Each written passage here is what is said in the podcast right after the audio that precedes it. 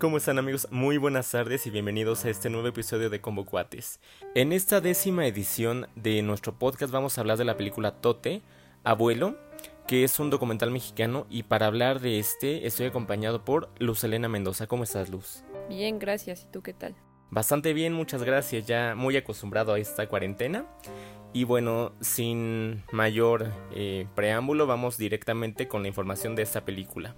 Entonces, Luz, ¿por qué no nos hablas un poquito de, la trama, los aspectos técnicos? Sí, eh, esta película es un documental, vamos a considerar un documental. Eh, dura una hora y veinte minutos. Fue estrenada el año pasado, en 2019. La directora es María Sojob. Y bueno, básicamente el documental retrata un poco sobre la vida de su abuelo, como dice el título, eh, en su estado natal, que es en Chiapas. se lleva a cabo en San Cristóbal de las Casas y Quixtán, en este mismo estado. Y bueno, María trata de, retratar la vida que lleva su abuelo y a lo largo del largometraje se ven pláticas con él, se ven muchas, muchas escenas en las que aparece el campo y cómo es la vida, tratando de mostrar la vida diaria de, de su familia. En este caso, su abuelo también hacen algunas apariciones en cuanto a, diálogo su mamá y trata de investigar sobre el origen, su propio origen y cómo y cómo por qué ella se siente tan alejada de esta comunidad y por qué creció la forma en la que creció. Pues sí, como ya lo mencionabas, María Sojob es la directora y autora de este documental. Ella es una cineasta sotzil que desde hace más de 10 años trabaja en la producción audiovisual.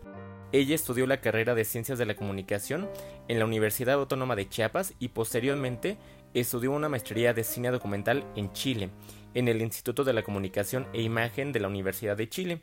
Y bueno, al principio se dedicó a la producción radiofónica y a grabar cuentos en su lengua, como ya decíamos el Sotzil, y fue justamente eh, que produjo este, este documental del que les estamos platicando. Y bueno, encontramos varias cosas eh, interesantes en esta película, como ya lo decías, es una búsqueda de identidad que podríamos catalogar dentro de la etnobiografía. ¿Y por qué decimos que es una búsqueda de identidad?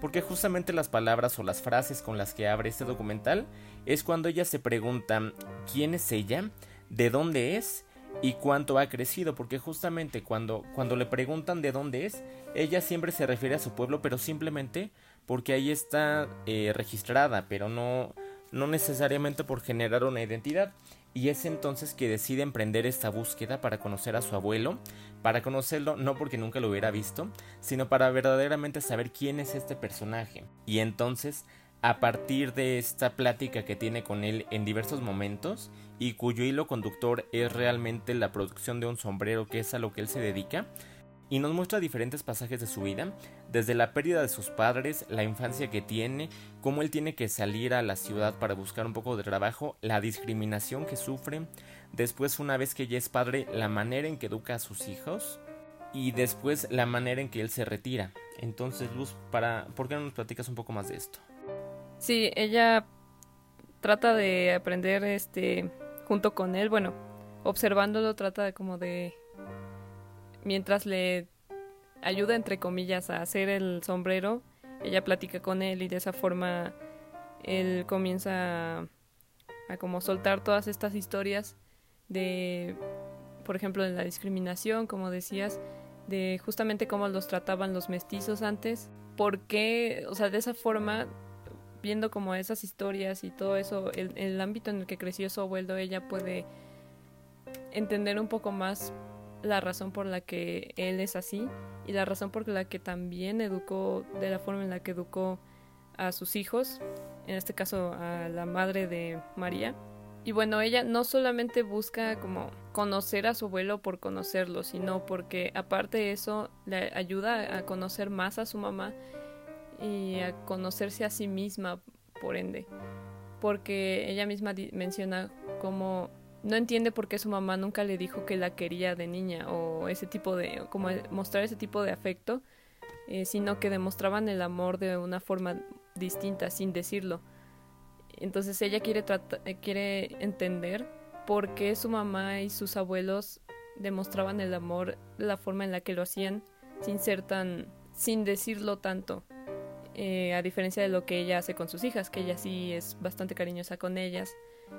Entonces, justamente eso también le ayuda un poco a encontrar pertenencia en el lugar de donde, de donde es ella.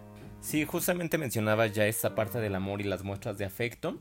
Y una parte importante es cuando ella señala que su madre nunca le habla en su lengua materna y es más bien ella la que lo va, la que lo va aprendiendo en la escuela a la, que, a la que asiste. Y le pregunta, ¿por qué nunca me enseñaste tú a hablar en esta lengua? Y le dice, es que yo fui víctima de discriminación y me fue muy complicado integrarme posteriormente a la, a la ciudad. Entonces yo no quería eso para ti. Y es entonces cuando María descubre que muestras de amor no son necesariamente los abrazos y los besos y los arromacos, sino que también son estos sacrificios culturales que se están viviendo para que justamente no tengan que golpear o no, no más bien, para que justamente no sean golpeados posteriormente por la sociedad cuando ellos no se puedan adecuar. ¿Y a qué nos lleva todo esto? A que justamente esas tradiciones se están perdiendo. La tradición de la costura de los sombreros, las lenguas, mencionaba de que ya muchas veces los jóvenes no están aprendiendo esas tradiciones y más bien emigran, entonces es la persona más longeva la que se queda y justamente como en el caso del abuelo de María, estamos viendo el ocaso de esas tradiciones. Sí, él justamente él menciona que ya ningún joven sabe hacerlo, que él básicamente es el último que sabe y ya le cuesta mucho por su vista. Entonces, él habla de cómo se está perdiendo esa tradición otra cosa importante que vemos es eh, el trato que se tiene hacia con la mujer. Porque mencionaba en algún punto de la historia de que cuando su esposa fallece le pide a sus hijos que le busquen una nueva esposa para su para su esposo, para que finalmente él no se quede solo, también como una muestra de amor, pero también las costumbres que dictaban de que la mujer es la que tenía que servirle al hombre. Y un ejemplo de esto es que a la mamá de María la buscaban muchas personas para casarse con ella, y era el abuelo el que les decía que no, que primero tenía que estudiar y que si querían estar con ella tenían que esperar. Estas personas no esperaban y finalmente se demostraba que no, que no tenían intención en que la mujer creciera, sino simplemente como en continuar esta tradición de, del trato hacia con la mujer. Y hablando propiamente de la mamá de María, me parece muy curioso que en este documental nunca le veamos el rostro. Vemos el rostro del abuelo, vemos las pláticas que tiene con María, pero cuando habla la mamá y cuando está teniendo conversaciones con María nunca salen ellas en cuadros, siempre salen eh, fondos, siempre salen la vista del, lugar, pero nunca salen ellas dos. Sí, también, también es algo que me pareció muy curioso a mí. Por, o sea, supongo que también tiene que ver que tal vez ella no quería salir, pero creo que también ha de tener algo de trasfondo ahí, o tal vez lo estoy sobreanalizando, pero, pero sí es curioso que justamente solo con ella no aparecen las, no aparecen escenas lo más que sale es que están ellas dos sentadas de espalda y eso es lo único que podemos ver de su mamá. Sí, y algo importante que vemos ahí es el recurso que tiene, porque finalmente, si decide no tomar o si finalmente la mamá decidió no aparecer, es que vas a introducir en ese momento donde te tiene que contar una historia. Y yo creo que lo maneja muy bien, porque justamente en los diversos pasajes en los que sale esta plática con su madre, eh, elige muy bien qué escenas tomar y qué fondos montar. Sí, y bueno, de hecho, eso también como que nos puede llevar un poco a, en cuanto a los a la, la, forma en la que está narrado el documental, porque hay unas partes en las que ella platica sobre las cosas. No en sí habla de lo que está pasando en la escena, pero habla de su historia y de cosas de sus abuelos y de cosas de su mamá. Entonces se podría decir que es como una narración, uh, como un narrador en primera persona, que en este caso sería María sin embargo, ella no es el personaje principal de todo, de todo el documental, sino que se trata de su abuelo.